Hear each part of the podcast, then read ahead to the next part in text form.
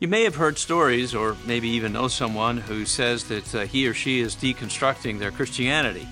Well, what in the world does that mean, and where might it lead? Well, we'll tackle this subject in today's Wisdom 8 to 8, where we're dedicated to stamping out spiritual malnutrition one episode at a time. Hi, I'm Bob Buchanan. Who are you who are so wise? There are podcasts and bloggers and books describing this new trend called Christian deconstruction, and it's become popular. The term deconstruction has been widely used in evangelical churches, but what does it mean and where does this term come from? Well, deconstruction is a concept in philosophy that I found very difficult to understand. So, in my research into the subject, I was greatly helped by Jon Bloom, who is the co founder and a regular contributor to Desiring God Ministries. He wrote an article recently that traced the origins of this concept uh, and put it into perspective for me. So, I'll give you a synopsis of Bloom's understanding and hope you'll find that helpful too. The concept of deconstruction started with the French philosopher, uh, philosopher uh, Jacques Derrida, who studied philosophy at Harvard and the University of Paris, where he earned his PhD in philosophy.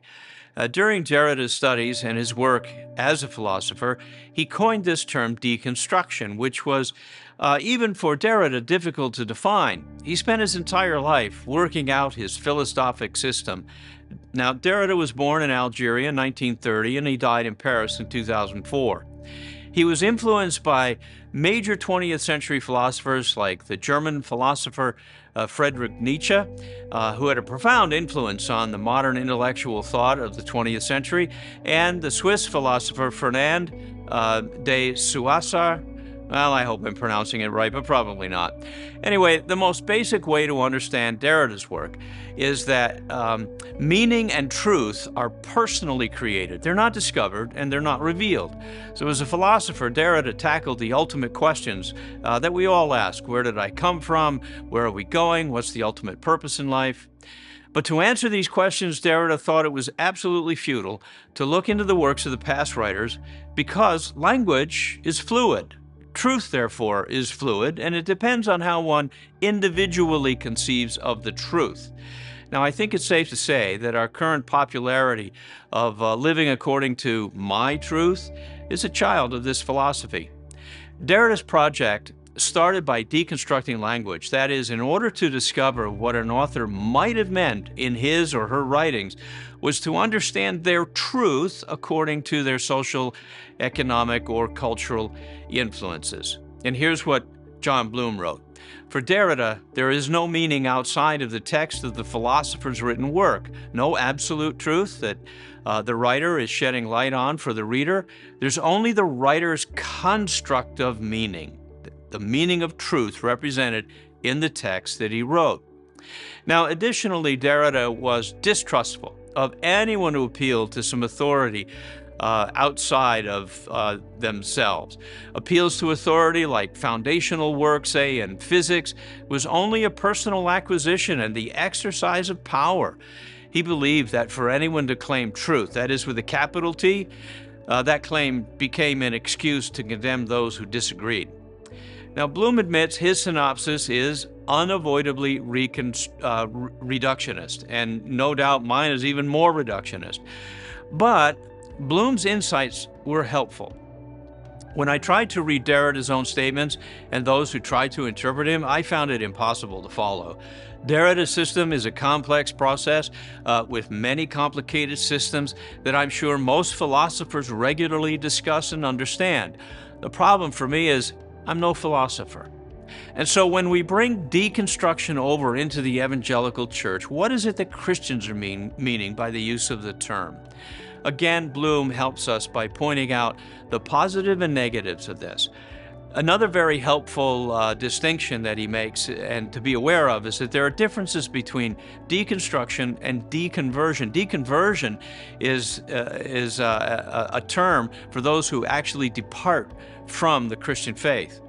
What Christians seem to be doing is to engage in a process of critical thinking by questioning traditional Christian beliefs. Like Derrida, Christian deconstruction refuses to settle for pat answers or to recognize as authorities those who occupy privileged institutional positions uh, and, and to speak for God. And I take that to mean professors in colleges and seminaries and local church pastors. In other words, in the positive sense, Christians who deconstruct want to know what they believe and why they believe it. And if you were to ask why would Christians engage in this process, uh, the answers will vary from person to person. But I'll mention two motivating forces that arose during my reading. The most often reason was some tragic event in life had brought that person face to face with ultimate questions. It may have been the death of an infant or a tragic accident that leaves someone in a wheelchair for the rest of her life. When a tragedy comes like that, comes our way, the ultimate questions come with it. For example, in one story I read, it involved a young couple who joined a, a megachurch's uh, worship band. Uh, they were new believers and they were very involved in the church. And the church band became so popular that they began to tour the United States and eventually Europe. And while in Europe, this couple visited the Nazi concentration camp in Krakow, Poland. And the wife's question was, How could a good God allow such evil? Now, that's an important question, and Christians should rightly grapple with it. When the couple returned home, they were blessed with a second child, but that child was born with Down syndrome. Again, the questions arose, but this time her husband had abandoned the faith, proclaimed himself an atheist, and as his wife said, he was a lot freer from the traditional constraints they used to live by. Eventually, they left the ministry. They started a blog and a podcast to help others who were struggling with a crisis of faith in order to help them find their way. A second painful experience that compounds the pain and the loss of a tragedy is that those who doubt or start questioning their faith don't find support where they'd expect it from other Christians or from Christian leaders. Often their doubts and questions were met with simplistic answers like, well, you just have to have more faith. Or they were told, you shouldn't even be asking those kinds of questions at all, just trust God. The negative side of deconstruction is when a Christian sets out to dismantle faith because of personal experiences, educational or scientific advances that seem to undermine the truth of Scripture. Many progressive Christians have gone in this direction to find new expressions of faith in which they find themselves more comfortable. One of the typical stories that you will hear from Christians who affirm an LGBTQ son or daughter is like this The emotional bonds of family are so strong and the relationships so deeply emotional. Uh, that the affirmations are usually based on those experiences of the relationship or because of new educational information or scientific studies about the subject. At worst, deconstruction of this nature can lead to deconversion, which is the process of abandoning the faith altogether. Now, can there be a positive side to deconstruction in which Christians can rightly engage? Well, I believe there is. We're told in Scripture, for example, to examine our faith carefully. Peter tells us to be prepared with reasons for the hope that we have. In other words, we should be able to articulate clearly why we believe what we believe. Luke tells us that we should imitate the Bereans in Acts 17 to receive, eh, they received even the message of Paul, but then they put it to the test of Scripture. The Apostle John tells us not to believe every spirit, but to test the spirits. Test what's driving the teachings of those if to, if the, to see if they are from God. Ask, do these teachings align with other teachings in the Scripture? Does the teacher and his teachings have the same characteristics of Christ? Oh, it's completely legitimate to critically analyze the, the uh, traditions that we have as Christians because sometimes we'll probably discover that our culture has shaped our conduct rather than faith shaping our conduct. Jesus regularly challenged the Pharisees about imposing man made laws that put burdens on people rather than to set them free and the church has been just as guilty of that over the years. Christians are free to investigate the faith once delivered, and if we are careful and we come to a place where we are challenged to change our position on a teaching, we shouldn't be afraid to align with the truth. None of us has a corner on the truth, nor do any of us have all our doctrinal ducks perfectly in a row. Our disposition ought to be toward growth and increasing our understanding of the Lord who saved us so that we are transformed more and more into the image of Christ.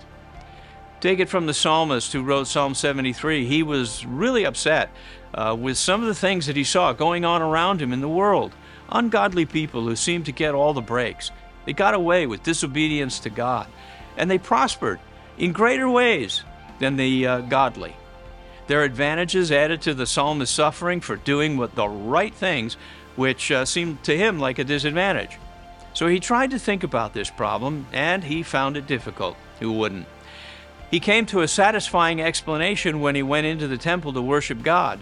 And then God reminded him that what happens to those who don't walk in the fear of the Lord, uh, it, it, it puts their eternity in danger.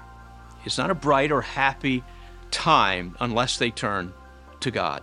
The psalmist's eternity was shaped by the fact that he was always with God, who guided and instructed him through life. And at the end, the psalmist said, what else do I have in heaven but you? And since I have you, what else could I want on earth? The question of God's goodness and power and the presence of evil in the world is a life shaping question that every Christian should study what the Bible has to say about it. It's a system of study the Bible uh, theologians call uh, theodicy, which is a branch of philosophy, by the way. Theodicy seeks to answer this most basic question If God is good, why does he permit evil? A good place to start your study actually would be in the book of Job. You may not get all the answers that you want from the book, but you will get to know God better. And knowing God better, it's one of Christianity's greatest benefits. Well, that's all the time that we have for now. Thanks for watching, and thanks for uh, Steve Dyan behind the camera who helps to make Wisdom 828 press on in its goal to stamp out spiritual malnutrition one episode at a time. You be of good cheer.